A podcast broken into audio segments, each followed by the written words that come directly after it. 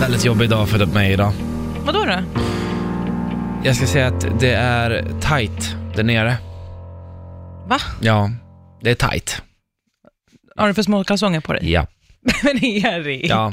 Eh, Vuxen jag är inne, man. Ja, men jag är inne på reserven nu.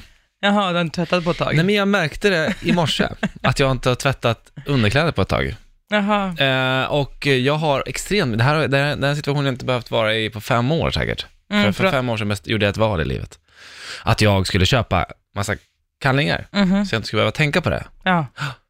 Idag ja, använde jag samma kallingar som jag köpte i Thailand 2010. Ett par fake Calvin Klein med K. och de är jättesmå. Åh, Ja, men- men hörru, du Mm. säger att du har inte tvättat underkläder på länge. Menar du att du tvättar och så struntar du i att tvätta underkläder när du tvättar? Ja, det är inte eh, samma maskin. alltså, Nej, men jag har kört, alltså, jag har ju hemma, så att jag tvättar ju lite då och då. Alltså jag kan Ja. ju tvätta rätt ofta. ja. Och kallingar har liksom aldrig varit ett problem.